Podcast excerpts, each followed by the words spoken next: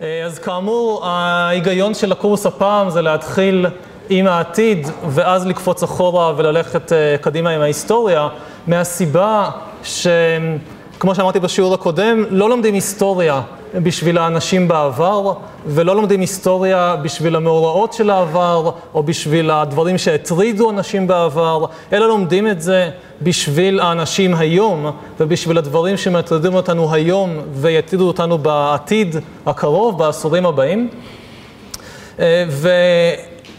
וכשמסתכלים על ההיסטוריה מזוויות שונות, מתקבלת תמונה שונה לחלוטין. אז לכן קודם כל צריך להבין את הזווית שאנחנו מסתכלים ממנה, את הדברים שבאמת מטרידים אותנו היום ובעשורים הקרובים, וזה ישמש בתור המפתח כדי שכשאנחנו חוזרים אחורה 1,000 שנה או 10,000 שנה או 50,000 שנה, נדע מה באמת הדברים שחשובים לנו לדעת, מהם הדברים שמעניינים אותנו ואיזה דברים הם משניים ואפשר לשים אותם בצד. אז לכן התחלנו בשיעור הקודם עם השאלה של מהו בעצם סדר היום של האנושות היום בראשית המאה ה-21, מהם הבעיות העיקריות שעומדות בפני האנושות, מהם המטלות העיקריות שהאנושות צריכה או תצטרך לנסות ולפתור בעשורים הקרובים. אם היינו שואלים את השאלה הזאת לפני 100 שנה, ב-1913, אז סביר להניח שכמו ברוב התקופות הקודמות, היינו מקבלים אותן תשובות לגבי מהם הדברים הבעייתיים ביותר, המטרידים ביותר, שגורמים מצוקה וסבל לבני אדם, ושבני אדם היו רוצים לפתור. אם היינו מדברים עם מדענים לפני 100 שנה, ב-1913, ושואלים מה נראה לכם באמת הבעיות הכי חמורות שעומדות על הפרק, שהיה טוב עם המדע, היה מצליח לפתור אותן במאה השנים הקרובות.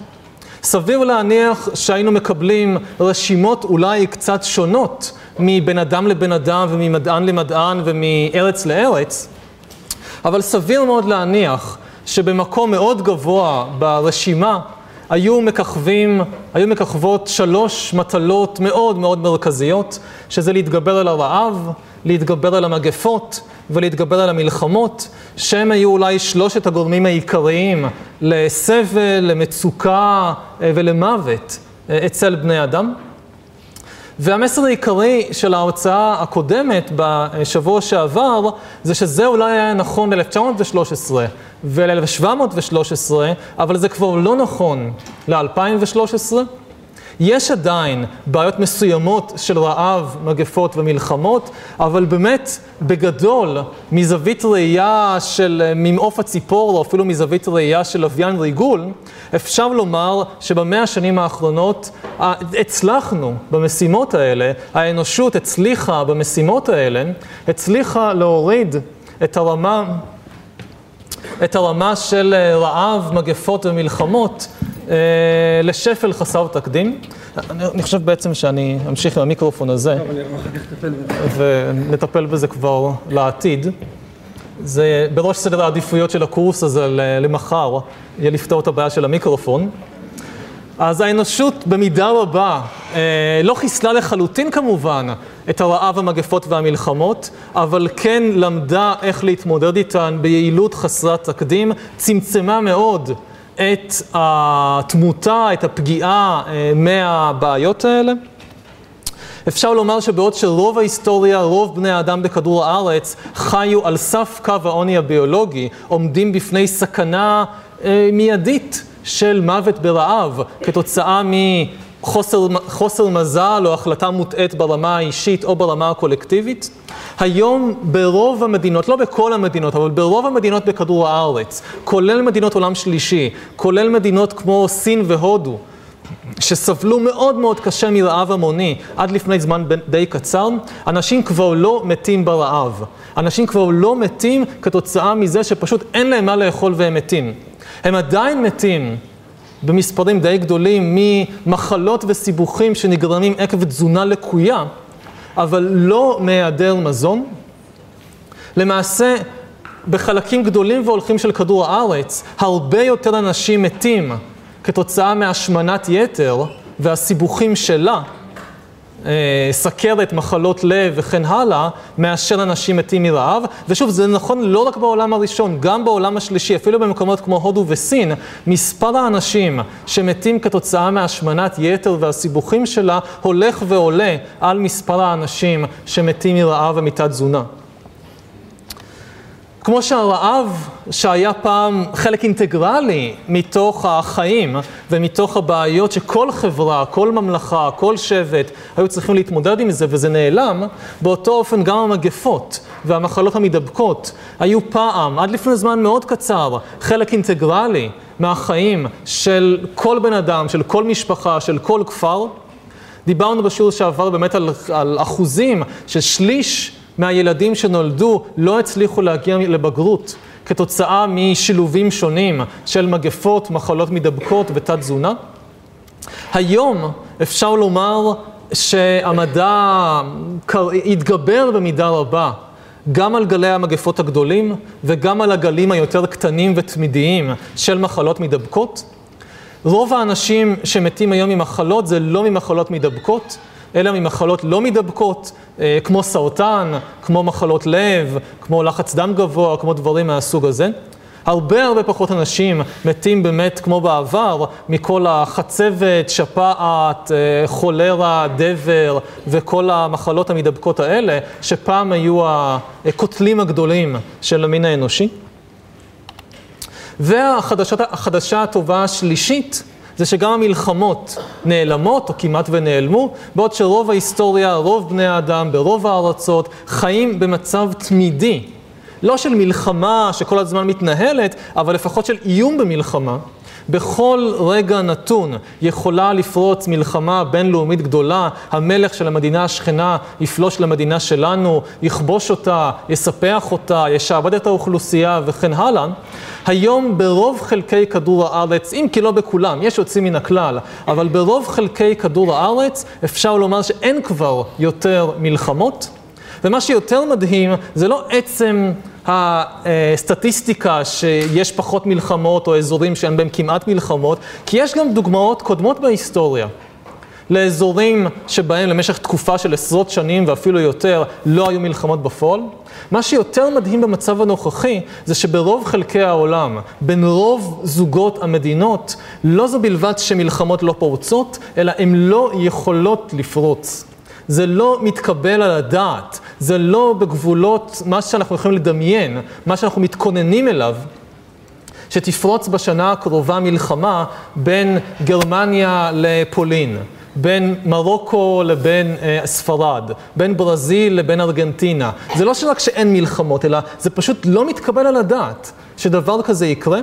וגם הממשלות, גם הצבאות, גם החברות העסקיות מתנהלות מתוך ידיעה כמעט ודאית שזה לא יקרה, שאין מצב, לא צריך אפילו לקחת את זה בחשבון, בתור איזשהו תסריט, תוכנית מגירה להתכונן אליה. אז זה המשמעות שמדברים היום על השלום החדש, שלא רק שיש תקופה חסרת תקדים של שלום מיד, אלא שיש שלום מסוג חדש, שלום שהמשמעות שלו זה לא היעדר מלחמה, אלא שלום שהמשמעות שלו זה מלחמה היא פשוט בלתי אפשרית, בלתי ניתנת בכלל לדמיין איך יראה דבר כזה. כן. העובדה שמספר מדינות כאן בעולם מחזיקות בכמות עצומה של כלי נשק שיכול להשמיד את האנושות מהפני הארץ בזמן מאוד קצר, היא לא חלק מהאיום הזה? כן, האיום בנשק גרעיני, שהוא גם כן איום חדש, אז הוא הולך לשני הכיוונים. מצד אחד כמובן שאנחנו עומדים כיום גם בפני איום במלחמות בהיקף שאם הם יפרצו, הם יגמדו את כל מה שהיה קודם לכן בהיסטוריה, ולראשונה בהיסטוריה יש היום תסריט אפשרי שהמין האנושי ישמיד את עצמו במלחמה. זה אף פעם לא היה. אטילה ההוני או ג'ינג'יס חאן או נפוליאון, לא משנה כמה מלחמות הם היו עושים וכמה אנשים הם היו הורגים, להשמיד את האנושות הם לא היו מסוגלים. אז היום, בגלל הנשק הגרעיני, אז תסריט של מלחמה אפוקליפטית שמביאה להשמדה של האנושות הוא לראשונה באמת אפשרי. זה אחד ההסברים להיעלמות של המלחמות. אנחנו נדבר על זה, יהיה לנו שיעור שלם שיוחד ספציפית לסוגיה הזאת של למה המלחמות נעלמות לקראת סוף השנה, לקראת סוף הקורס, ובאמת נראה שאולי ההסבר מספר אחת, הבסיסי ביותר, לשלום החדש, להיעלמות של המלחמות, זה קודם כל הנשק הגרעיני.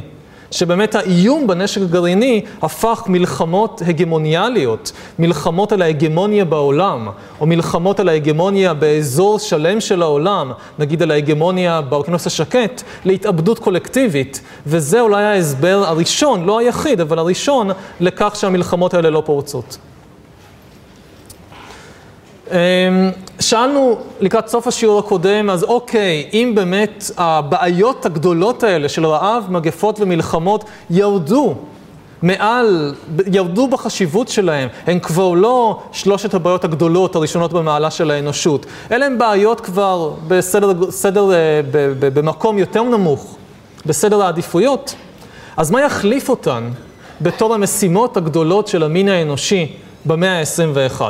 אז אמרנו דבר אחד ברור מאליו, שהאנושות מאוד תתעסק איתו, זה לשמור על ההישגים ולהבטיח שרעב, מחלות, מגפות, מלחמות, לא יחזרו וירימו את הראש ויהפכו להיות איזושהי בעיה גדולה מחודשת.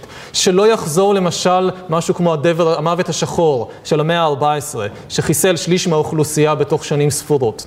שלא יחזרו מלחמות כמו מלחמות העולם. אז זה דבר אחד. דבר שני שקשור בזה יהיה להגן על האנושות, ואולי גם על עוד חברים במערכת האקולוגית, מפני הסכנות שטמונות בכוח של האנושות עצמה, ובפרט מפני הסכנות של ערעור שיווי המשקל האקולוגי בכדור הארץ.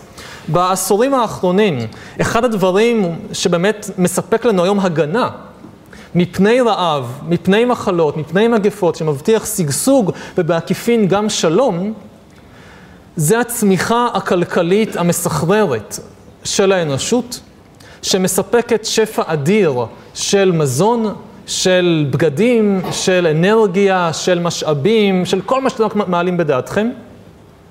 והצד השלילי של המטבע הזה, זה שאותה צמיחה מדהימה גם מערערת את שיווי המשקל האקולוגי בדרכים חסרות תקדים. דברים כמו התחממות כדור הארץ, המסע של הקרחונים, אפשרויות של עליית פני האוקיינוסים והצפה של שטחים גדולים לאורך החופים של העולם, אלה תסריטים שיותר ויותר מדברים עליהם היום בתור פועל יוצא לא מכוון של הכוח שהאנושות צברה, בדיוק זה המחיר של ההצלחה שלנו, ומשימה מאוד מרכזית שתעמוד בפני האנושות זה לוודא שההצלחה שלנו לא קורא את הבור, שאנחנו ניפול לתוכו וניקבר בתוכו. באמת שהסגסוג המדהים שניצח את הרעב והמחלות לא יביא לאיזשהו סוג של שואה אקולוגית. אבל עד כאן אנחנו מדברים רק על פרויקטים באמת שליליים של מניעה. מניעת החזרה של רעב ומגפות, מניעת החזרה של מלחמות, מניעת הידרדרות במצב של המערכת האקולוגית. מה יהיו או מה עשויים להיות הפרויקטים החיוביים, הבונים, היצירתיים, החדשים של האנושות? אם באמת הצלחנו להתגבר על הבעיות שהעסיקו את המין שלנו מאות ואלפי שנים, ויש לנו כל כך הרבה עוצמה וכל כך הרבה כוח, אז מה נעשה עם זה? נשחק כל היום במחשב? זאת אומרת, קמים בבוקר ומה עושים? קמים המדענים בבוקר ומה הם עושים? מה הם עושים עם עצמם? אז נכון לאיך שהעולם נראה היום, ונכון לאיך שהערכים ששולטים בעולם נראים היום, אפשר להצביע על שלושה פרויקטים חדשים, מרכזיים, שהמין האנושי עשוי להציב לעצמו, להירתם לטובתם. פרויקט גילגמש, על שם גילגמש מלך ערך, הפרויקט להביס את המוות ואת הזקנה ולתת לבני אדם חיי נצח ונעורי נצח. הפרויקט השני, פרויקט בנת'אם, על שם ג'רמי בנת'אם, פילוסוף, שנגיד כמה מילים תכף על מה שהוא אמר, למצוא את המפתח לאושר, לא מספיק שבני אדם יחיו לנצח, גם צריך שהם יהיו מאושרים, אחרת מה הטעם, אף אחד לא רוצה לחיות באומללות לנצח.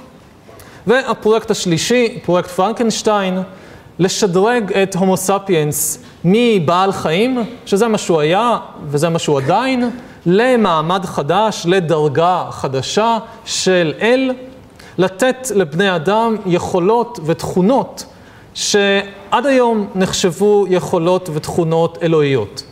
והכוונה היא לא רק לנעורי נצח ולאושר עילאי, אלא לשלל תכונות נוספות שאני מיד אפרט. אז הספקנו לדבר בסוף השיעור שעבר על הפרויקט הראשון, פרויקט גילגמש, להביס את המוות, ולא רק את המוות, אלא גם את הזקנה, לתת לבני אדם, או לפחות לחלק מהם, אופציה לחיי נצח ונעורי נצח. אמרנו שתרבות שהערך העליון שלה זה ערך החיים, אין דבר חשוב יותר מחיי אדם, נדחפת בעל כורחה למלחמת חורמה נגד המוות. עד היום מדענים נמנעו, רופאים, מדענים, אנשי מערכת הבריאות, נמנעו מלדבר בצורה כל כך גלויה וכל כך בוטה. אם הייתם שואלים אותם מה הם עושים, הם לא היו אומרים אנחנו מנסים לנצח את המוות ולתת לבני אדם חיי נצח ונעורי נצח, אלא תמיד היו מסתכלים על איזושהי בעיה טכנית נקודתית. אני מנסה לפתור את הבעיה של שחפת.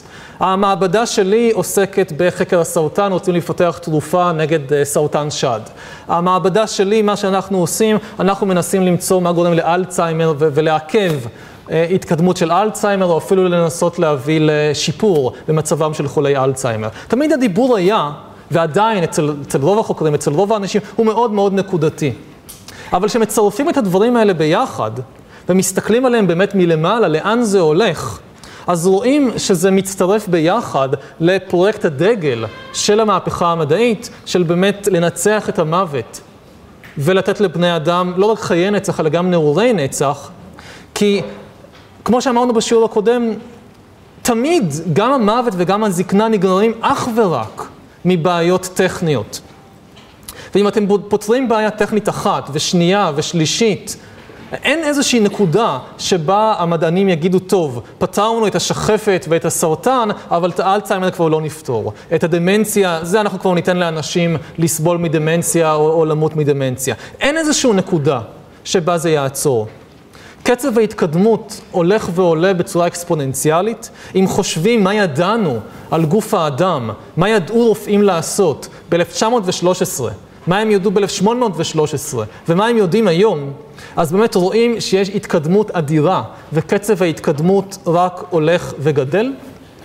והיום אנחנו מגיעים ב-2013 לנקודה שכבר יש רופאים, שכבר יש מדענים, שכבר יש מיליארדרים והוגי דעות, שמתחילים לדבר בגלוי על זה שהיעד האמיתי הוא לא סתם לפתור מחלה כזאת ספציפית או אחרת, אלא היעד האמיתי הוא לתת לבני אדם נעורי נצח.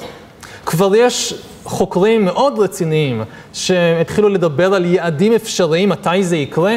נגיד ריי קורצווייל, מישהו מכיר את השם, כבר סימן את 2050, בתור השנה שבה הומו סאפיינס, או לפחות העשירים ביותר מקרב הומו סאפיינס, שיש להם, יכולים להרשות לעצמם את הטיפולים האלה, 2050 בתור השנה שבה בני אדם יהפכו להיות אמורטליים.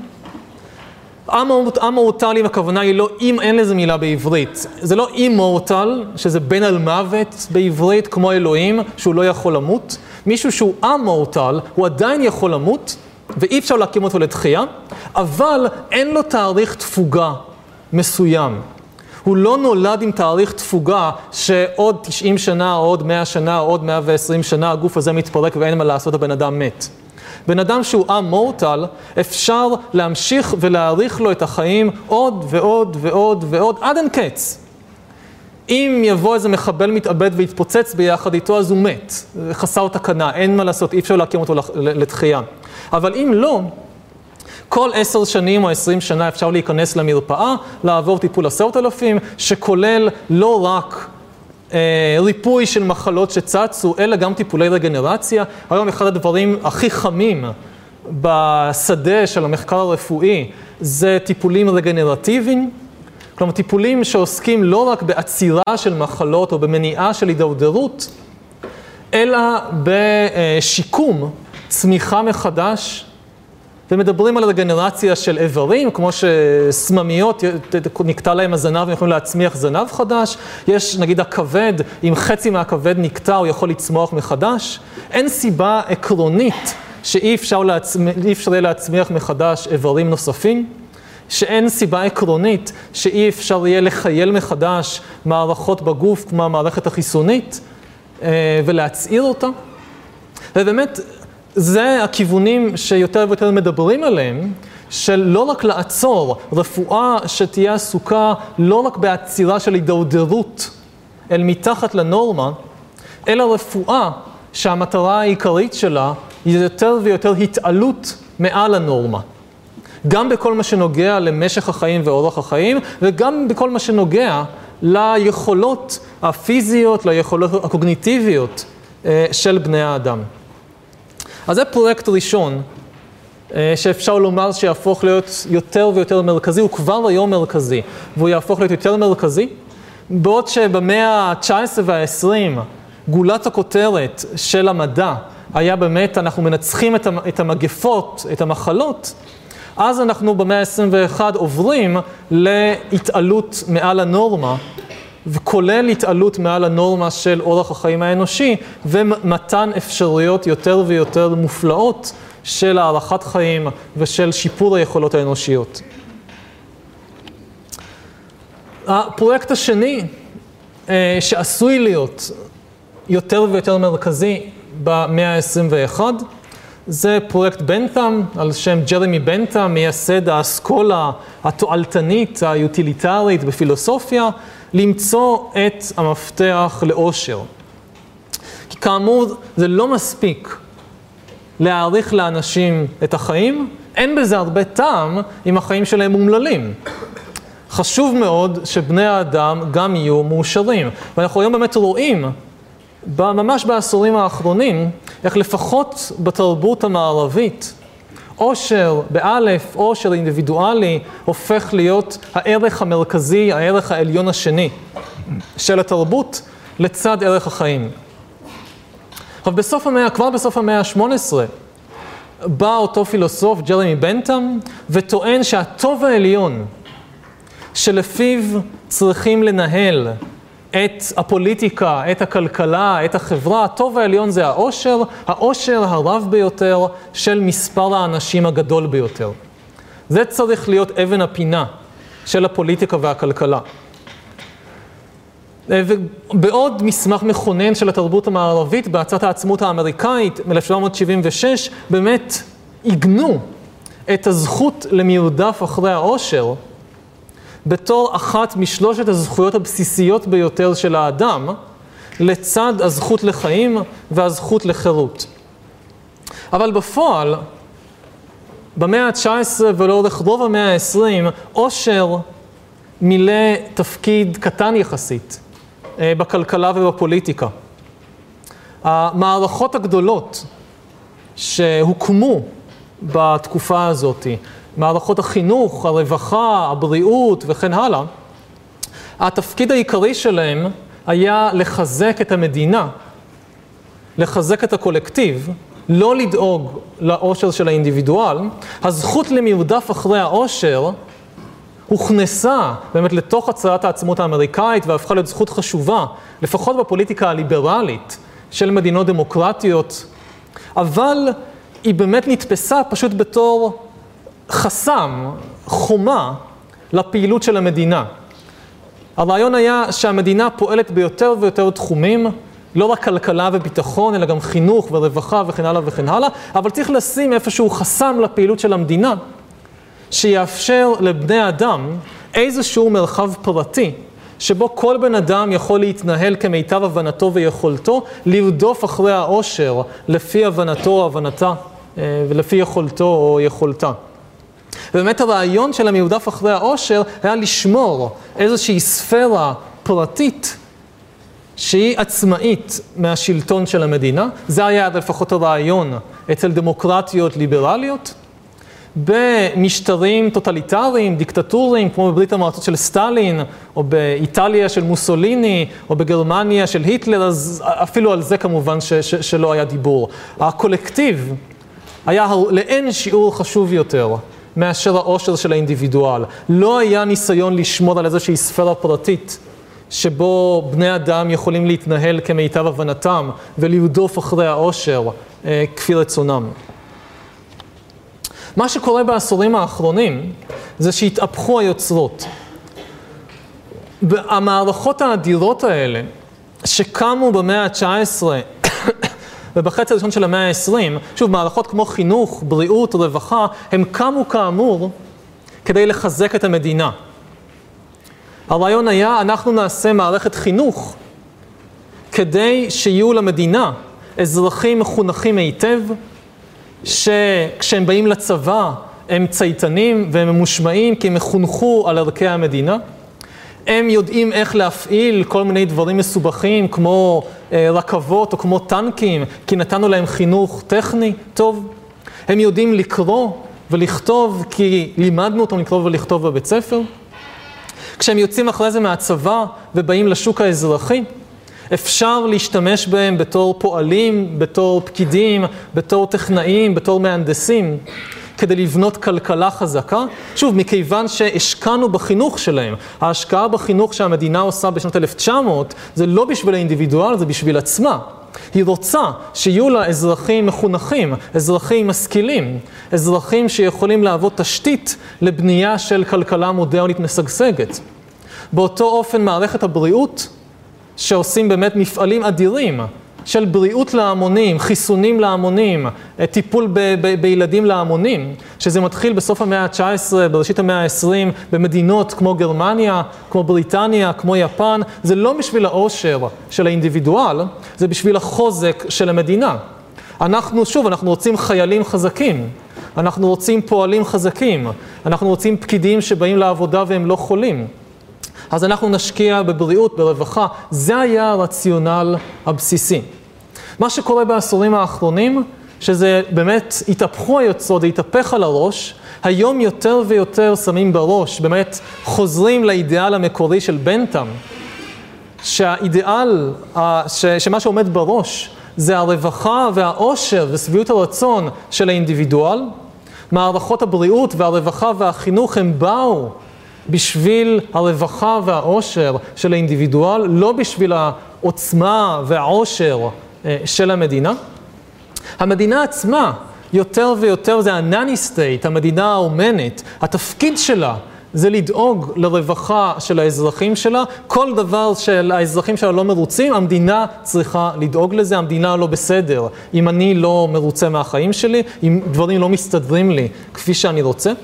ומבלי מסים, בעצם הולכים הרבה יותר רחוק, אפילו ממה שחשבו מחברי הצהרת העצמאות האמריקאית. מבלי משים אנחנו עוברים ממצב שבו מגנים על איזושהי ספירה פרטית, ששם יש לבני אדם זכות למיודף אחרי העושר, אנחנו עוברים למצב שבו לבני אדם יש זכות לעושר, לבני אדם יש זכות להיות מאושרים, וזה התפקיד של המדינה. ושל הכלכלה ושל המערכות הגדולות האלה, לוודא שהאזרחים והאנשים מאושרים. אחרי בשביל מה צריך את המדינה? אחרי בשביל מה צריך את הכלכלה? והמדד שהיום יותר ויותר מדברים עליו כמדד למדינה טובה, לחברה טובה, חברה סוסייטי, לא קמפני.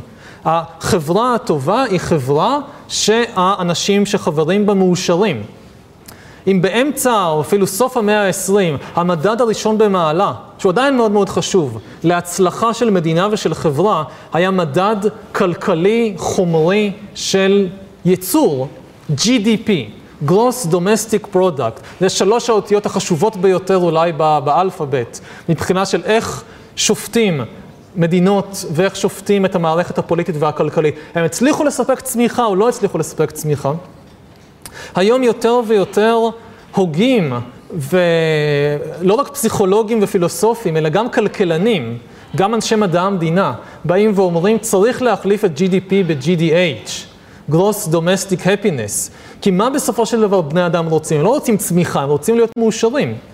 צמיחה זה חשוב, כל עוד אנחנו באמת צריכים צמיחה כדי לספק לבני אדם את הבסיס החומרי, אוכל ובגדים והזדמנויות תעסוקתיות וכן הלאה, שבלעדיהם הם לא היו מאושרים. אבל המטרה הסופית זה עושר.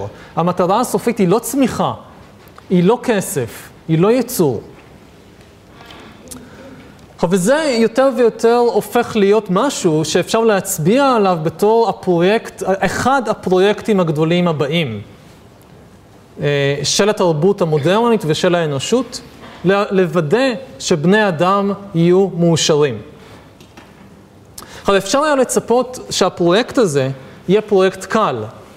אם באמת, כמו שראינו, מלחמות, מגפות, מחלות מדבקות ורעב, הולכים ונעלמים, אם תוחלת החיים הולכת ועולה, ואם העולם חווה סגסוג חסר תקדים, היה אפשר לצפות שבאופן כמעט אוטומטי, בני אדם יהיו הרבה יותר מרוצים, יהיו הרבה יותר מאושרים. אלא שככל שחוקרים את זה, והיום חוקרים את זה הרבה מאוד, מסתבר שזה לא כל כך פשוט. רמת העושר של בני אדם בעשורים האחרונים לא עלתה, כפי שאפשר היה לצפות. יש אינדיקציות גם שמבחינות מסוימות אפילו יש ירידה ברמת שביעות הרצון של בני אדם. חיי היומיום, למרות שבני האדם היום במערב חיים בחברה הכי בטוחה, הכי משגשגת, הכי מוגנת מפני 1,001 אסונות, הם כנראה בין האנשים הלחוצים ביותר בהיסטוריה. הם חיים בלחץ שלא היה כדוגמתו בתקופות קודמות. אחוז המתאבדים בחברות מתקדמות היום בכדור הארץ הוא הגבוה, הוא בין הגבוהים ביותר שהיה אי פעם בהיסטוריה. גם אם בסך הכל עדיין, למרות הנתונים האלה, אפשר להצביע על עלייה מסוימת בשביעות הרצון של בני אדם בעשורים האחרונים, העלייה היא הרבה הרבה יותר קטנה ממה שאפשר היה לצפות. יחסית למה שרוב בני אדם בהיסטוריה חלמו עליו, אנחנו חיים בגן עדן, אנחנו לא מרגישים בגן עדן, והרושם מהרבה מחקרים זה שאנחנו פשוט נתקלנו באיזושהי תקרת זכוכית, באיזשהו חסם עליון, שלא מאפשר לאושר של בני אדם להמשיך ולעלות, למרות כל ההישגים המדהימים של הרפואה ושל הכלכלה ושל הביטחון וכן הלאה וכן הלאה. חוקרים זיהו שני סוגים עיקריים של דינמיקות, דינמיקות ברמה הפסיכולוגית ודינמיקות ברמה הביולוגית, ששמות באמת תקרה לאושר של בני אדם, וכאילו מבטיחים שבני אדם ימשיכו להיות מתוסכלים וחסרי סיפוק, ושהפרויקט הזה של להביא אושר רב יותר לאנושות, זה לא הולך להיות פרויקט קל במיוחד. אז באמת דינמיקות מסוג אחד זה דינמיקות פסיכולוגיות, שאומרות על רגל אחת זה שהאושר הוא פונקציה של ציפיות. אני מאושר לא בזכות המצב האובייקטיבי שאני חי בו, אלא בזכות ההתאמה בין הציפיות שלי לבין המצב. והחדשות הרעות לגבי כל ניסיון ליצור גן עדן עלי אדמות, זה כשהמצב של בני אדם משתפר, הציפיות שלהם גדלות. ולכן גם שיפור ניכר מאוד במצב, כפי שהיה בעשורים האחרונים, לא מתרגם לשיפור משמעותי בשביעות הרצון של בני אדם, וזה ימשיך גם הלאה. כלומר, אם לא נעשה משהו משמעותי בעניין, אז כל ההישגים שעוד נמשיך להשיג במאה ה-21 לא בהכרח יתרגמו לזה שבני אדם יהיו מרוצים ומאושרים יותר. ונגיד, אחת התופעות שמצביעים עליהם זה למשל החוסר שביעות הרצון שגורם למהפכות בחלקים גדולים של העולם היום. נניח האביב הערבי, המהפכה במצרים. כמעט מכל בחינה חומרית, אובייקטיבית, שאפשר למדוד, מעולם לא היה מצבם של המצרים הממוצעים, של המצרייה הממוצעת, טוב יותר מאשר תחת שלטונו של חוסני מובארק. הסיכוי של תושבת ממוצעת באלכסנדריה למות ברעב בימי שלטונו של חוסני מובארק היה הקטן ביותר אי פעם בהיסטוריה, קטן הרבה יותר מאשר תחת השלטון של מוחמד עלי בתחילת המאה ה-19, או תחת השלטון של הממלוקים, או תחת השלטון של הרומאים, או של קליאופטרה, או של רמסס השני. באותו אופן הסיכוי של אותה מצריה למות בלידה היה הקטן ביותר תחת מובארק. הסיכוי שהילד שלה ימות מחזרת בגיל 2 או מתת תזונה בגיל 7 גם כן היה הנמוך ביותר אי פעם. ואפשר להמשיך ולהיות מדדים חומריים כאלה נוספים, כמיתים נוספים, שבאמת אף פעם לא היה למצרים כל כך טוב. אז היה אפשר לצפות שהם יהיו נורא נורא נורא מרוצים, ויצאו לרחובות בריקודים ובשירים להודות לאללה על מזלם הטוב ששלח להם את מובארק. והם לא עשו את זה. במקום זה הם יוצאים לרחובות ב-2011 בזעם ובכעס נגד השלטון של מובארק ומפילים אותו. למה הם כל כך לא מרוצים, למרות שמצבם, שוב, לפחות במדדים חומריים, הוא הטוב ביותר אי פעם בהיסטוריה? הסיבה לזה זה שהציפיות שלהם השתנו. המצריה הממוצעת באלכסנדריה כבר לא מצפה, כמו סבתא של סבתא שלה, שפסגת שאיפותיה בחיים זה שבאמת יהיה אוכל על השולחן ושלא נמות בלידה או שהילד לא ימות מחזרת. יש לה ציפיות אחרות. היא רואה בטלוויזיה או באינטרנט איך חיים אנשים באירופה, איך נראית הפוליטיקה בארצות הברית, והיא גם רוצה. הציפיות עלו, ולכן חוסר סביעות הרצון. אז זו דינמיקה אחת, שהיא דינמיקה באמת מאוד מאוד בעייתית, עבור כל ניסיון ליצור גן עדן עלי אדמות בכדור הארץ. הדינמיקה השנייה, שהיא לא סותרת אלא היא משלימה, זה להסתכל על אותה תופעה רק מזווית ראייה אחרת, זה הדינמיקה הביולוגית. הטענה של חלק מהחוקרים של עושר ושביעות רצון מזווית ראייה ביולוגית או ביוכימית, זה שמה שקובע את מידת העושר של בני אדם, זה לא מצבים חיצוניים, כמו מה מצב הכלכלה הישראלית, או מה גובה המשכורת שלי, או איך נראה הבית שלי, או באיזה אוטו אני נוסע. אלה לא הדברים שקובעים האם אני אהיה מאושר או לא. מה שקובע אם אני אהיה מאושר או לא זה דבר אחד ויחיד, וזה המערכת הביוכימית בגוף שלי. מערכת מאוד מורכבת, מאוד מסועפת, של כל מיני אנזימים והורמונים וסינפסות וקולטנים במערכת העצבים, במוח, בחלקים נוספים של הגוף. אף אחד אף פעם לא מאושר כתוצאה מזה שהוא זכה בלוטו, או שהוא התחתן, או קיבל קידום בעבודה, או מצא את אהבת חייו. הדברים האלה לא גורמים אושר לאף אחד. הדבר האחד והיחיד שגורם אושר לבני אדם לפי הגישה הזאת, זה תחושות נעימות בגוף שלהם. שמה שמייצר אותם זה באמת מערכת ביוכימית מאוד מאוד מסועפת בתוך הגוף שלנו. עכשיו, זה נכון שהרבה פעמים, כאשר נניח קיבלתי קידום בעבודה, אז המערכת הביוכימית תיכנס לפעולה ותייצר תחושות נעימות בגוף, ואז אני ארגיש בזה שאני אהיה מאוד מסופק ומאוד מרוצה. אבל אני מגיב לתחושות הנעימות בגוף, אני לא באמת מגיב לקידום בעבודה. אם איזושהי סיבה, באיזשהו ניסוי מחשבתי, קיבלתי קידום בעבודה, אבל יש לי תחושות לא נעימות בגוף, אני לא ארגיש טוב. ולהפך, אם לא קיבלתי קידום בעבודה, אם פיטרו אותי, אבל יש לי תחושות מאוד נעימות בגוף, נניח כי נתנו לי איזשהו כדור שעושה תחושות נעימות בגוף, אז אני ארגיש טוב, אני ארגיש מאוד מרוצה.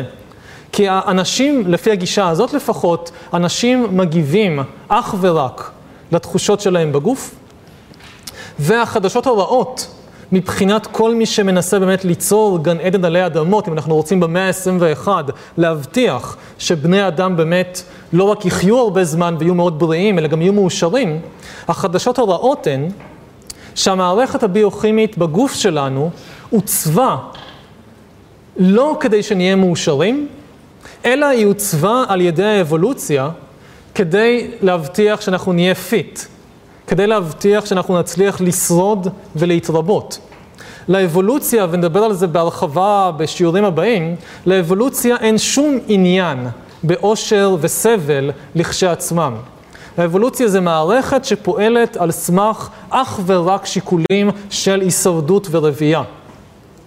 היא מתחשבת באושר וסבל במידה שבה הדברים האלה מסייעים להישרדות ולרבייה, אבל מעבר לזה אין לה שום עניין אינהרנטי בזה שג'ירפות יהיו מאושרות, או בזה שמדוזות יהיו מאושרות, או בזה שהומו סאפיינסים יהיו מאושרים. ולכן הגוף האנושי התפתח בתהליך אבולוציוני לא כדי להיות מאושר. והמערכת הביוכימית באמת מונעת מרמת צביעות הרצון או מרמת העושר של בני אדם לעלות מעבר לסף מסוים. לא משנה מה יקרה לכם, המערכת הביוכימית בגוף לא בנויה לאפשר לבני אדם לחוות רמות של עונג עילאי למשך זמן בלתי מוגבל. נניח, ניקח דוגמה פשוטה, האבולוציה מתגמלת זכרים, לא רק של הומו סאפיינס, של כל מיני מינים, על זה שהם מקיימים יחסי מין, בזה שהיא נותנת להם הרגשות מאוד מאוד נעימות בגוף. אחרת זכרים של הומו סאפיינסים או שימפנזים או פילים לא היו טורחים לבזבז את הזמן שלהם על זה. אבל האבולוציה אין עניין כנה באושר, בהנאה של אותם זכרים. ולכן במוקדם או במאוחר ההרגשות המאוד נעימות שהתלוו ליחסי המין פגות, התחושות הנעימות נגמרות, ובמקומם שוב פעם באות תחושות לא נעימות. ככה בנוי הגוף שלנו. והתוצאה זה שלא משנה מה בני אדם משיגים, גם אם זה יחסי מין, גם אם זה הצלחה בעבודה, גם בית גדול, מכונית מופלת, מה שזה לא יהיה, התחושות הנעימות שעשויות ללוות את ההישגים האלה, הן תמיד מוגבלות בזמן, והם אחרי איקס זמן מתחלפות שוב בתחושות לא נעימות, ובני אדם חוזרים ומרגישים לא מרוצים ממצבם. כן. זה יוצא מנקודת הנחה שאם זה לאורך זמן זה לא גורם להתפרדות? כן, אין תרומה להישרדות שפרט ירגיש פשוט על גג העולם באופן בלתי פוסק. למשל, זכר שירגיש הרגשה של אורגזמה באופן בלתי פוסק, לא יצטרך ללכת לחפש נקבות פוריות נוספות, או לא יצטרך ללכת לחפש מזון, ולא ישרוד. יכול להיות שמבחינת ההרגשה האישית שלו זה יהיה מעולה, אבל מבחינת הקריטריונים של האבולוציה זה לא טוב. אז לכן באמת האנשים, כמו בעלי חיים אחרים, לא בנויים להיות במצב של איזשהו עושר עילאי כל הזמן. כן. עכשיו, אני מעניין את הפקודה הזאת, שברוב עובדים שאתה דובים, מסבל, מתאר מסוים, כמו דוגמה ברעב. בעניין הזה זה אחר. הרי מה ההפרדה פה? לא, סבל והנאה, סבל ואושר, הם שניהם קשורים זה בזה ועל אותו סקאלה. האבולוציה מפעילה, זאת אומרת, אין לה באמת מודעות, אבל במטאפורה, האבולוציה מפעילה את היצורים שהיא עיצבה ויצרה, גם את ההומו סאפיינסים וגם את השימפנזים וגם את הכלבים וגם את הדגים ואת כולם, על ידי באמת הנאות וסבל. כאשר היצור רעב, הוא הולך לחפש מזון. הייתה יכולה האבולוציה לייצר בטעות איזשהו דג שכשהוא רעב ואין לו מזון מאוד כיף לו. והוא לא הולך לחפש מזון כי הוא מאוד נהנה להיות רעב. ויכול להיות שלדג הזה היו חיים מדהימים, אבל אז הוא היה מת, ולא מעביר את הגנים האלה הלאה, ובזה זה היה נגמר. והדג המתחרה, שכשהוא רעב הוא מרגיש הרגשה מאוד לא נעימה, והוא לכן הולך לחפש מזון, זה הדג שכן העביר את הגנים שלו הלאה, והצאצאים שלו מסתובבים היום. עכשיו שוב, מזווית ראייה של פרויקט שבאים ואומרים, אנחנו רוצים שהאוכלוסייה, מדינת ישראל, צריכה שהאזרחים שלה יהיו מאושרים, ויהיו יותר ויותר מאושרים, אז אנחנו נתקלים פה בבעיה מאוד קשה, שלא משנה איזה רפורמות כלכליות וחברתיות ופוליטיות ממשלת ישראל תעשה, זה לא משנה את המערכת הביוכימית בגוף של הישראלים, ולכן, שוב, זה בשילוב עם הדינמיקות הפסיכולוגיות שדיברנו קודם, לא יאפשרו לרמת העושר, לרמת צביעות הרצון של ישראלים או של בני אדם בכלל, לעבור סף מסוים. אם זה באמת נכון, שוב, זה הכל גישה מסוימת שבאמת אומרת עושר הוא בסך הכל עונג, הוא בסך הכל תחושות נעימות בגוף. אם מקבלים את הגישה הזאת, וזו הגישה שהיא היום בגדול הגישה השלטת, יש רק דרך אחת באמת להגשים את הפרויקט הזה ולהביא עושר רב יותר לבני אדם, וזה לעשות מניפולציות על המערכת הביוכימית שלהם. שוב, רפורמות בחינוך ורפורמות בכלכלה וכן הלאה לא יעזרו בשום דבר. כי מה שבאמת שולט במצבי הרוח שלנו ובעולם הרגשות שלנו ובעולם התחושות שלנו זה מערכת הביוכימית. אבל אם נלמד להכיר את המערכת הזאת יותר טוב, נוכל להבין איך לעשות מניפולציות ישירות עליה, ועל ידי זה להעלות את רמת העושר של בני אדם בצורה ישירה. אז על זה באמת עובדים יותר ויותר היום. כרגע התחום המוביל בזה זה באמת פסיכיאטריה, ואם לפני 30 שנה, 40 שנה, תרופות פסיכיאטריות הייתה עליהן סטיגמה נוראית, וזה היה משהו שאחוז קטן של האוכלוסייה לוקח בחשאי או בכפייה, כי זה אוי ואבוי לקחת תרופה פסיכיאטרית. היום, לפחות בעולם המערבי, וזה הולך ומתפשט לשאר העולם, הסטיגמה, וזה דבר מאוד חיובי, הסטיגמה על תרופות פסיכיאטריות נשברה במידה רבה. זה כבר לא משהו שרק משוגעים לוקחים בבתי חולים כי מכריחים אותם וכן הלאה, אלא זה משהו שיותר ויותר אנשים לוקחים על בסיס קבוע ויומיומי, ושוב, לא רק בשביל לטפל בהידרדרות מתחת לנורמה, נגיד אדם שסובל מדיכאונות חריפים ולכן לוקח פרוזק או ציפרלקס, אלא יותר ויותר אנשים לוקחים על בסיס קבוע תרופות פסיכיאטריות כדי להתעלות מעל הנורמה, לשפר את המצב שלהם מעבר ונוצרות נורמות חדשות. יש היום כבר באמת אזורים בכדור הארץ, נגיד הרבה מהערים הגדולות של ארצות הברית, שמשהו כמו רבע, שליש מהאוכלוסייה לוקחים על בסיס קבוע תרופות פסיכיאטריות שנועדו באמת לעשות מניפולציות ישירות על התודעה האנושית, על מצבי הרוח האנושיים. בבתי ספר זה נהיה גם כן מאוד מאוד מאוד נורמטיבי, שילדים ייקחו על בסיס קבוע תרופות שבאמת משנות את המערכת הביוכימית וכתוצאה מזה גם את המצבים של התודעה, תרופות כמו ריטלין.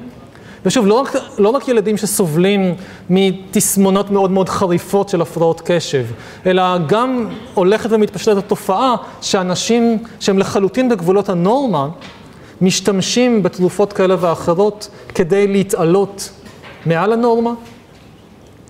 זה רק הסנונית הראשונה.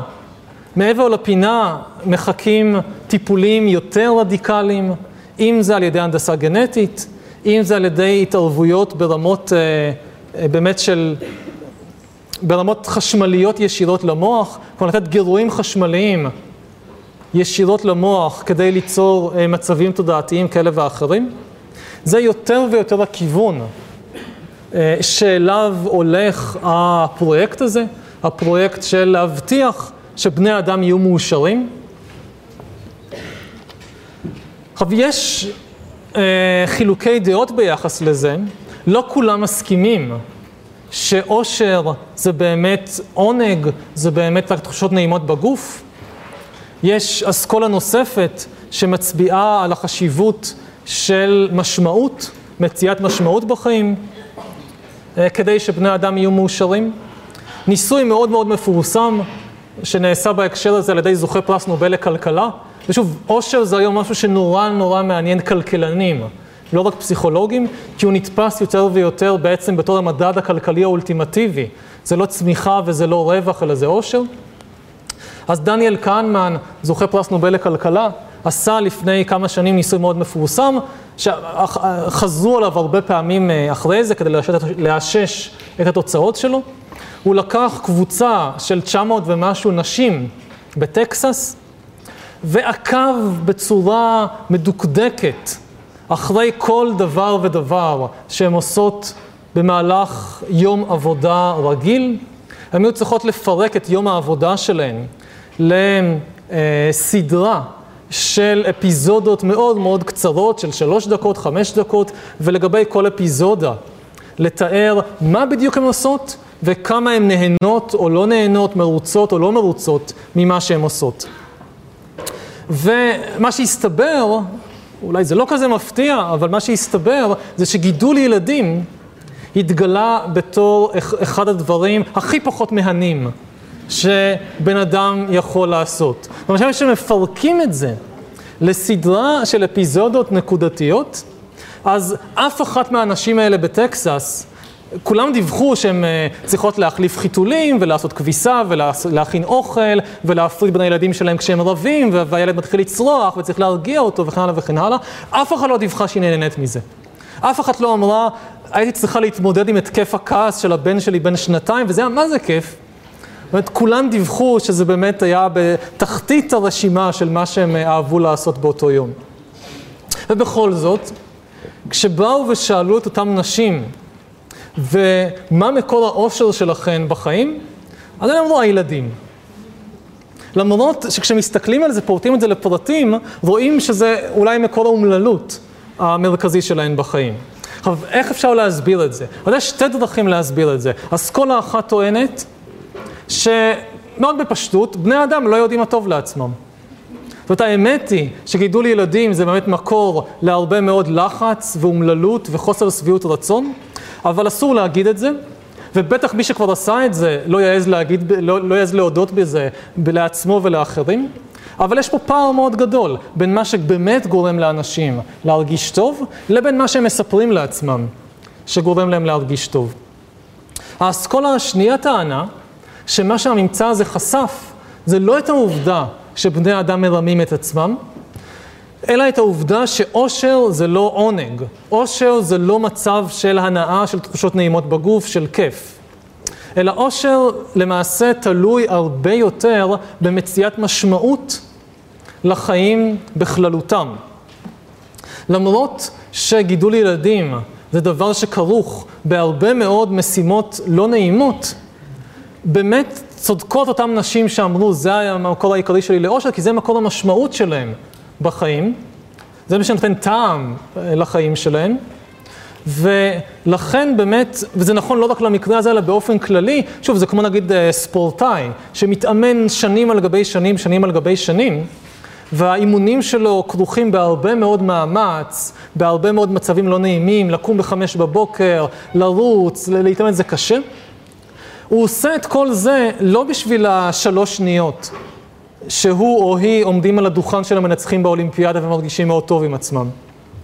אלא הוא עושה את זה מכיוון שהוא מוצא משמעות בלנסות לדחוף את עצמו אל מעבר לגבולות היכולת שלו. בן אדם שלא מוצא משמעות, נגיד בתחרות ספורטיבית, אז גם אם הוא יזכה באולימפיאדה, הוא לא, זה יהיה חסר טעם בשביל לא לעשות את זה. ובאותה מידה לגבי רוב המשימות של בני אדם, הטענה היא שזה לא, האושר הוא לא הצטברות ועודף של רגעי הנאה על פני רגעי סבל, אלא זה המציאה של משמעות בכל התהליך בכללותו. עוד נגיד אינדיקציה, נעשו הרבה מחקרים באמת לאשש את הטענות האלה. נגיד אחד המחקרים שנעשו בישראל, הראה שבאופן קונסיסטנטי, מי מהאנשים בישראל המאושרים ביותר, שמדווחים בסקר אחרי סקר אחרי סקר על הרמות הגבוהות ביותר של שביעות רצון? אז באופן חד משמעי האנשים המאושרים יותר בישראל הם חרדים. ובהפרש מאוד גדול מכל מי שבא אחריהם, הם מדווחים באמת על רמות שביעות רצון מהחיים שכמעט ואין להם מקבילה לא רק בישראל אלא בעולם כולו. יש מעט מאוד אוכלוסיות בעולם כולו שמדווחות על רמות שביעות רצון מהחיים גבוהות כמו חרדים בישראל, למרות שחרדים בישראל הם אחת האוכלוסיות העניות ביותר, עם הכי פחות הזדמנויות לתעסוקה ולהשכלה ולביטוי עצמי וכן הלאה וכן הלאה. ההסבר שנותנים לזה זה שזה באמת אנשים שמוצאים משמעות לחיים שלהם ומוצאים משמעות לכל דבר ודבר שהם עושים בחיים. כל צעד הכי קטן, כל דבר שהם מכניסים לפה, כל בגד שהם לובשים, כל מחווה שהם עושים, יש לה משמעות, היא חלק מתוך איזשהו סיפור קוסמי גדול.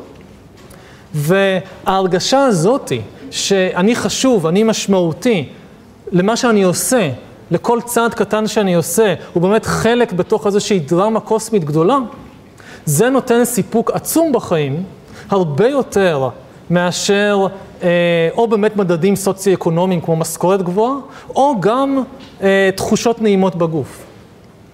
הבעיה מזווית ראייה של המדע שחוקר את זה, זה שההנחה המקובלת במדע, ונדבר על זה בהרחבה באחד השירים הבאים, זה שלחיים אין משמעות, פשוט אין משמעות לחיים, אין דרמה קוסמית גדולה שהחיים של בני אדם כאינדיבידואלים או כקולקטיב הם איזושהי חלק מתוכה, וזה באמת משנה אם אנחנו נחיה כך או נחיה אחרת, נעשה א' או נעשה ב'.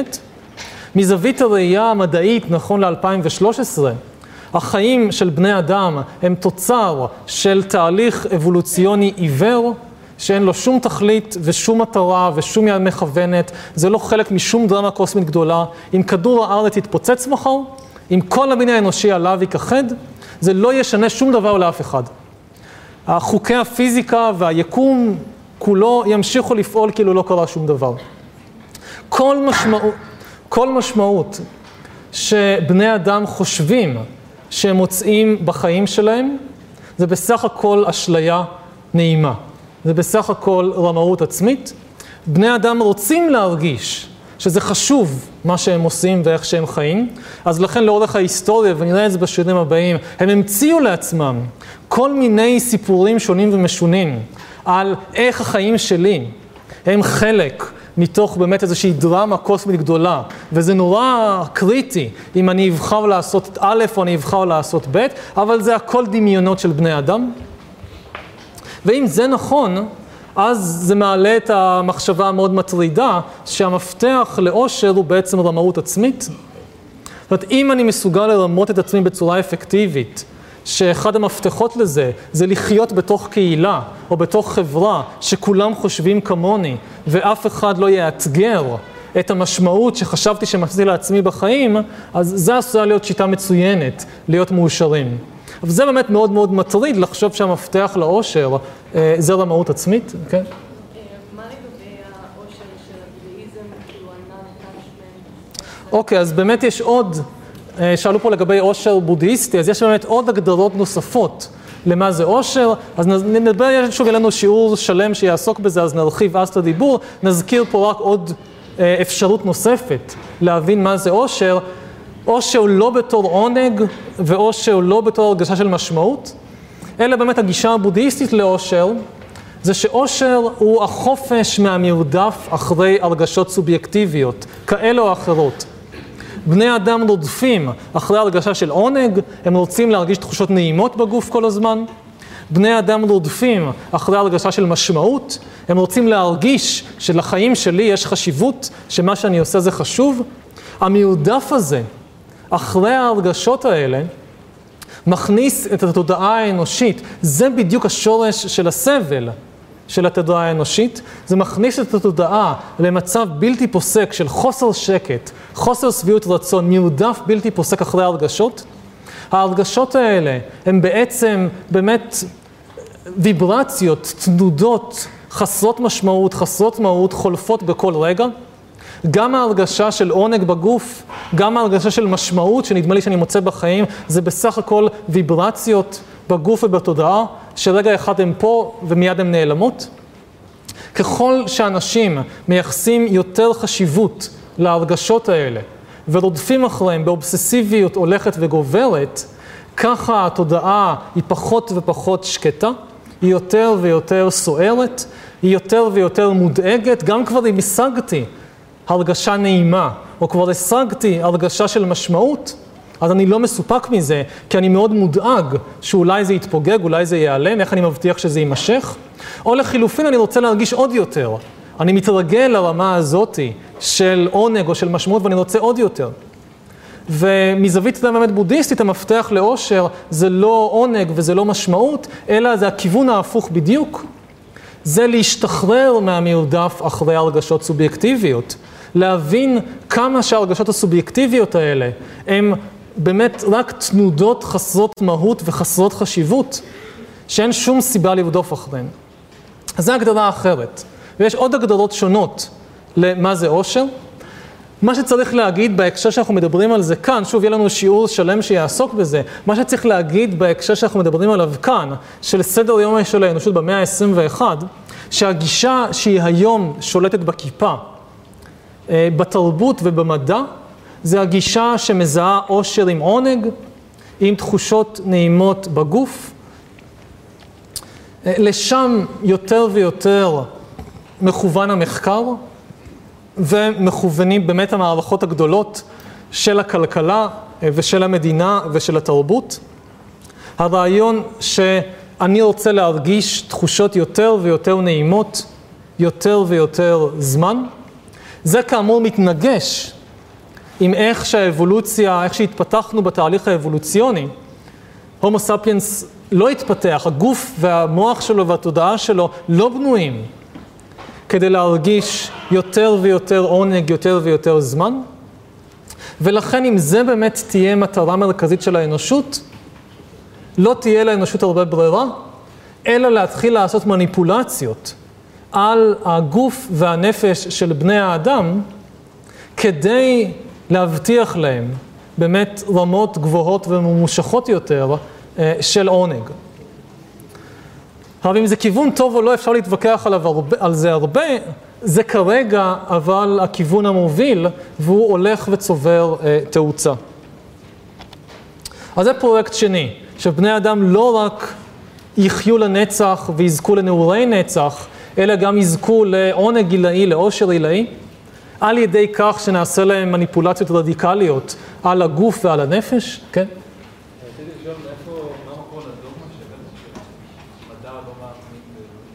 ב? המדע לא מאמין באלוהים, זה דוגמה שהמדע... לגבי הדוגמה שהמדע לא מאמין באלוהים ולא מאמין במשמעות, פשוט תלך למדעי החיים, לפקולטה למדעי החיים, ותראה לי איזשהו מאמר או איזשהו ספר שמסביר תהליכים בגוף האדם או בגוף הצפרדע או מחלות או אפידמולוגיה או משהו מהדברים האלה, על ידי התבססות על אמונה בקיום של אלוהים ובאיזושהי תוכנית קוסמית שאלוהים או מישהו אחר עומד בראשה. אבל זה נכון שמדענים מסוימים כאנשים פרטיים, כשהם יוצאים מהמעבדה, כשהם יוצאים מחדר הלימוד והולכים הביתה, או הולכים לכנסייה או לבית כנסת, יש מדענים, כולל מדעני חיים, שמאמינים באלוהים.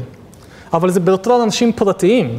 המדע בתור מוסד, המדע בתור הסבר למה שקורה בעולם, אין בו מקום לאלוהים, לא במדעי החיים, גם לא בהיסטוריה. אף מאמר שאני מכיר בהיסטוריה לא התפרסם בכתב עת מקצועי איכותי, שנגיד יבוא ויטען, למה פרצה מלחמת העולם הראשונה? מכיוון שבני האדם חטאו בעיני אלוהים, והוא שלח מלחמת העולם הראשונה להעניש אותם. אף כתב עת מדעי רציני בהיסטוריה בחיים לא יפרסם מאמר כזה. יפרסם מאמר על איך אמונה באלוהים תרמה למוטיבציה של חיילים בריטים במלחמת העולם הראשונה, כן. כי זה באמת מתייחסים לאלוהים בתור משהו שבני אדם מאמינים בו. אבל אלוהים בתור כוח אמיתי, אובייקטיבי, שפועל בעולם, בעולם החי, או בעולם ההיסטוריה, זה משהו שלא קיים כרגע במחקר המדעי. אוקיי, אז באמת שני פרויקטים זה לתת לבני אדם חיי נצח ונעורי נצח, ולתת להם רמות גבוהות יותר ויותר של עושר ושל עונג, שלא יצטרכו לסבול משום דבר בשום רגע. עכשיו, ישות כזאת שחיה באופן בלתי מוגבל, ונהנית מרמות עושר עילאיות, היא כבר לא ממש בן אדם, כפי שאנחנו מבינים את זה, או כפי שזה הובן רוב ההיסטוריה. ובאמת הפרויקט המרכזי השלישי של המאה ה-21, שלא בטוח שיושלם במאה ה-21, אבל יהפוך להיות יותר ויותר מרכזי, זה להפוך את הומו ספיינס לאל, מיד, לא רק על ידי באמת נתינת התכונות האלוהיות של חיי נצח ועונג גילאי, אלא גם להקנות להומו ספיינס רשימה של תכונות נוספות שנתפסו עד היום בתור תכונות שיש רק לאלים, תכונות כגון יכולת לברוא יצורים חיים כרצונם, אנחנו כבר כמעט שם, תכונות כגון לעבור מטמורפוזה, לשנות את הגוף שלי כרצוני, תכונות כגון טלפתיה, קריאת מחשבות, תכונות כגון להיות נוכח בכל מקום בו זמנית, גם על זה עובדים, תכף נראה, אבל לפני זה שאלה או הערה, כן? כן, שאתה מדבר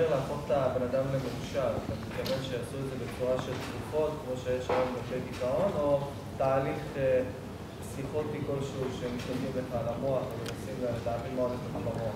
אוקיי, איך יהפכו בני אדם למאושרים? אז כרגע הכיוון המתקדם ביותר זה באמת הכיוון התרופתי של תרופות פסיכיאטריות, ששוב, הוא היום נמצא במעבר מתרופות כדי לטפל במצבים תת-נורמטיביים של נגיד דיכאון חריף, לתרופות שיותר ויותר משדרגות את הנורמה.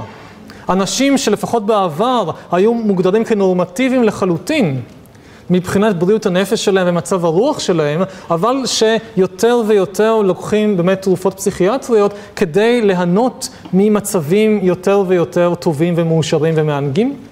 בהמשך הדרך יש עוד דרכים שאפשר באמת לנסות להפוך את בני האדם למאושרים על ידי מניפולציות על הגוף, ומניפולציות ישירות על הגוף והנפש שלהם, שזה למשל גירוי ישיר חשמלי של המוח, או הנדסה גנטית. כלומר, אם נניח יש גן שאחראי לדיכאון, אז להחליף את הגן הזה. כן. אמרת שבתרבות הפופולרית היום, אז העושר הוא לא מתקשר למשמעויות, במחקר אנחנו רואים שבעצם שוללים משמעות מהשאלים. אבל אני רוצה לשאול, בסופו של דבר המדע הוא לא מייצג את האנושות. רוב האנשים בעולם לא מעריצים חוקרים, הם לא מושא ההרצה שלהם, אלא דווקא אולי מנהיגים שהצליחו להביא לחירות, שהחירות זה כן אין. אנשים כן מאמינים בערכים, שהם בעצם מעניקים במשמעות. אז המחקר אולי, החוקר באוניברסיטה שחוקר בצפרדע, לא מתעניין במשמעות, גם המטרה שלי לא עושר דווקא, אולי עושר אחר. אוקיי, אז באמת אין קונצנזוס, לא בתוך המדע ולא בתרבות, סביב המשוואה הזאת של עושר בעצם שווה עונג, אבל מבחינת התהליכים שקורים בפועל, גם איך מתנהל המחקר המדעי, גם איך מתנהלת מערכת הבריאות, וגם איך מתנהלים האנשים ברחוב, אז רואים שעם כל הדיבורים גבוהה גבוהה על דברים כמו משמעות, בפועל, מה שיותר ויותר מרכזי, אלה המחקרים והטיפולים שמתייחסים לאושר כשקול לעונג ולתחושות נעימות. ושוב, האינדיקציה הכי טובה שיש לנו לזה כרגע, זה המהפכה שקורית בכל מה שנוגע לתרופות פסיכיאטריות. כלומר, תרופות שמשנות תודעה, תרופות משנות מצבי תודעה, וההתפשטות המאוד מהירה שלהם בחלקים גדולים והולכים של האוכלוסייה. עכשיו, זה לא שולל, זה לא סותר, כלומר, אנשים יכולים להמשיך גם לחפש משמעות בחיים, אבל מבחינת איך שאנחנו כרגע רואים את המחקר, ושוב, לא רק את המחקר במגדלי השן, אלא נגיד, זה מתבטא בסופו של דבר במה שקורה בחדר הלימוד בבית ספר, עם כמה ילדים בחדר הלימוד לוקחים ריטלין, או איזה תרופות נכנסות לסל המזון, או מהי המדיניות של קופות חולים ושל משרד הבריאות, אז במקומות האלה אנחנו באמת רואים ניצחון של הגישה שמקשרת בין עושר לבין הרגשה טובה ועונג, ולא בין עושר לבין משמעות. בין השאר, כי זה הרבה יותר קל. זה קונצנזוס.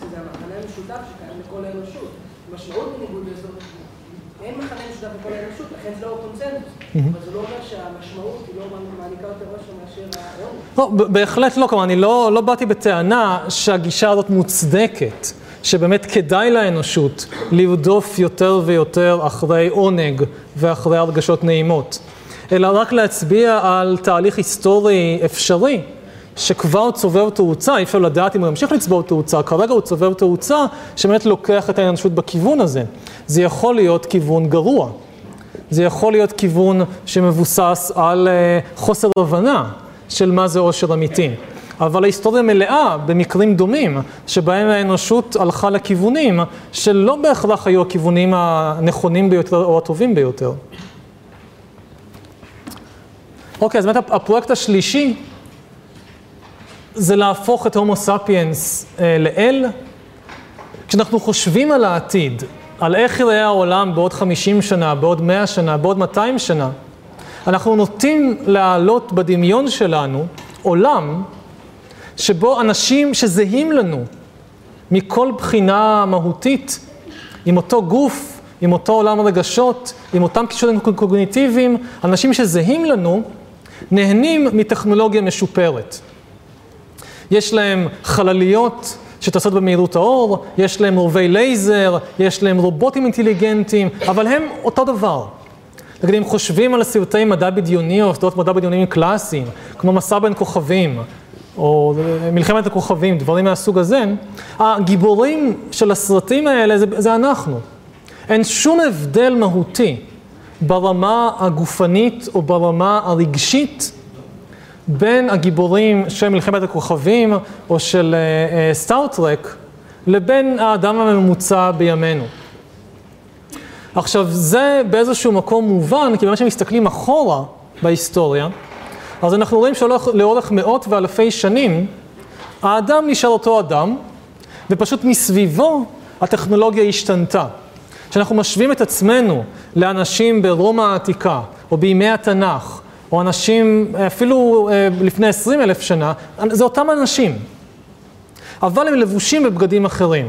יש להם כלי נשק אחרים, יש להם כלי רכב אחרים, ואפשר היה לצפות שזה ימשיך גם הלאה. אבל השלב הבא בהיסטוריה, ככל הנראה, המהפכה הבאמת גדולה שמחכה מעבר לפינה, זה לא עוד שינוי בכלי הרכב ובכלי הנשק ובייצור התעשייתי וכן הלאה. כל זה יקרה, יהיו שינויים בכלי רכב ובכלי נשק וכיוצא בזה. אבל השינוי הגדול והדרמטי באמת יהיה השינוי של האדם עצמו. מי שלא יסתובב פה בעוד 200 שנה או בעוד 400 שנה, זה כבר לא יהיה אנחנו.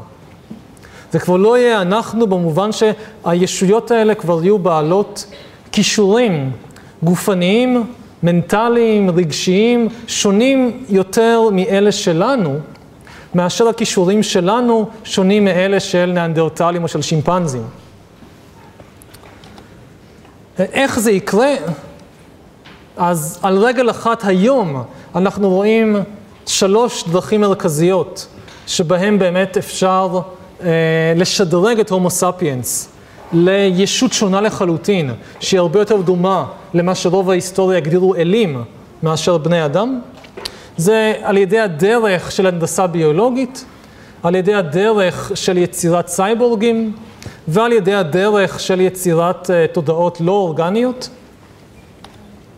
אז מה זה הנדסה ביולוגית? הנדסה ביולוגית זה לא רק הנדסה גנטית, זה מגוון שלם של שיטות טיפול, שיטות הינדוס מחדש, של גוף אורגני, כמו זו הנדסה ביולוגית, לוקחים גוף אורגני, איזשהו יצור חי, ועושים עליו מניפולציות ברמה הגנטית או ברמה ההורמונלית או באיזושהי רמה, כדי לשנות את התכונות והכישורים והיכולות שלו. היום למשל אנחנו יודעים איך בעזרת הנדסה גנטית לקחת עכבר רגיל וליצור ממנו עכבר פלא. סופר עכבר. שמה מאפיין את עכברי העל שאנחנו היום יודעים ליצור, זה לא סיינס פיקשן, זה באמת עכברים חיים וקיימים, בשר ודם שמתרוצצים להם במעבדות בעולם. למשל, עכברים בעלי תוחלת חיים גדולה ב-50% או אפילו 100% מעכבר רגיל. זה למשל עכברים גאונים. איך יודעים שהם גאונים? נותנים להם לפתור בעיות כאלה של מבוכים, והם מצליחים לפתור מבוכים ברמות קושי שהעכבר רגיל לא יכול, או לפתור מבוך ברמת קושי רגילה במהירות הרבה יותר גדולה מאשר עכבר רגיל. זה עכברים למשל שגם יודעים להנדס את העולם הרגשי שלהם, למשל להפוך אותם לאמיצים הרבה יותר, או לפחדנים הרבה יותר, זה איך שאנחנו רוצים.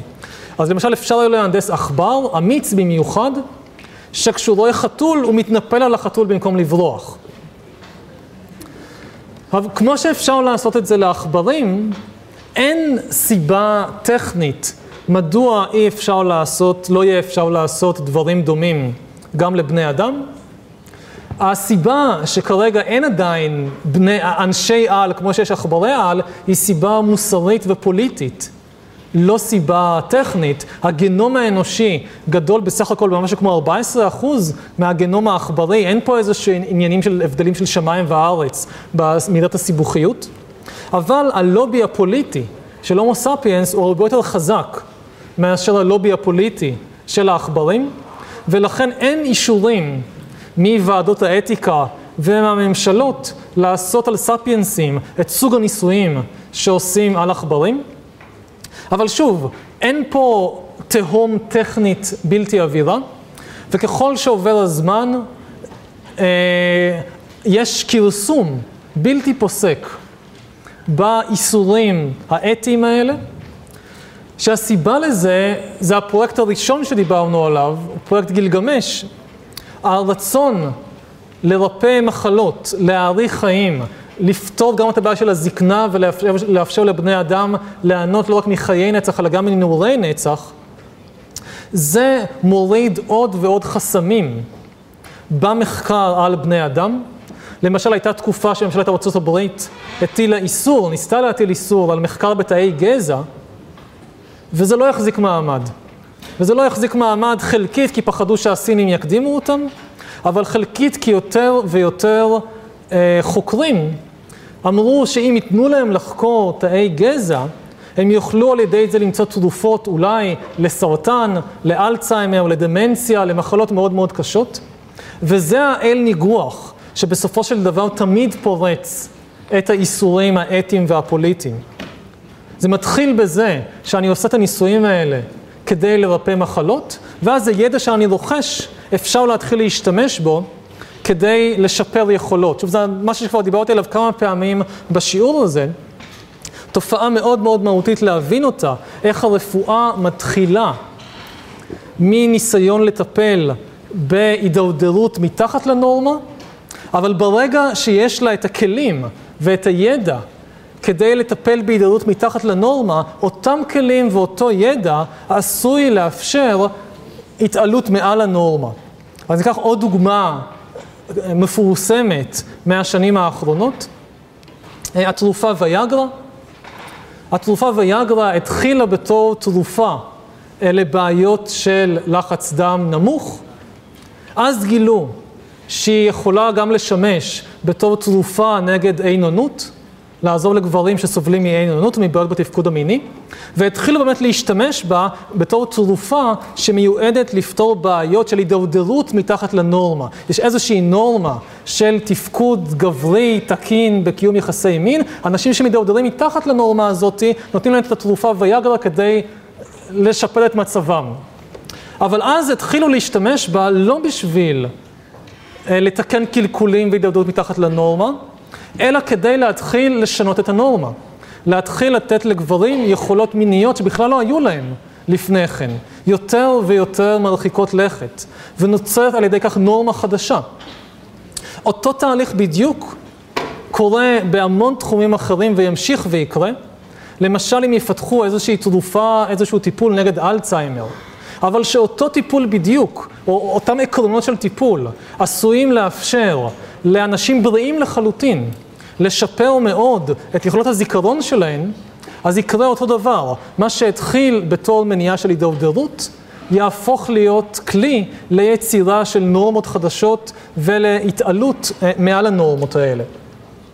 אז אנחנו נעצור בנקודה הזאת, ונתחיל שוב מהנקודה הזאת בשיעור הבא, נדבר על עוד כמה דרכים שבהם באמת אפשר לראות איך במאה ה-21 הולכים להפוך את הומו ספיאנס לאל, ואז נחזור אחורה בהיסטוריה וננסה להבין מאיפה הכל התחיל. תודה.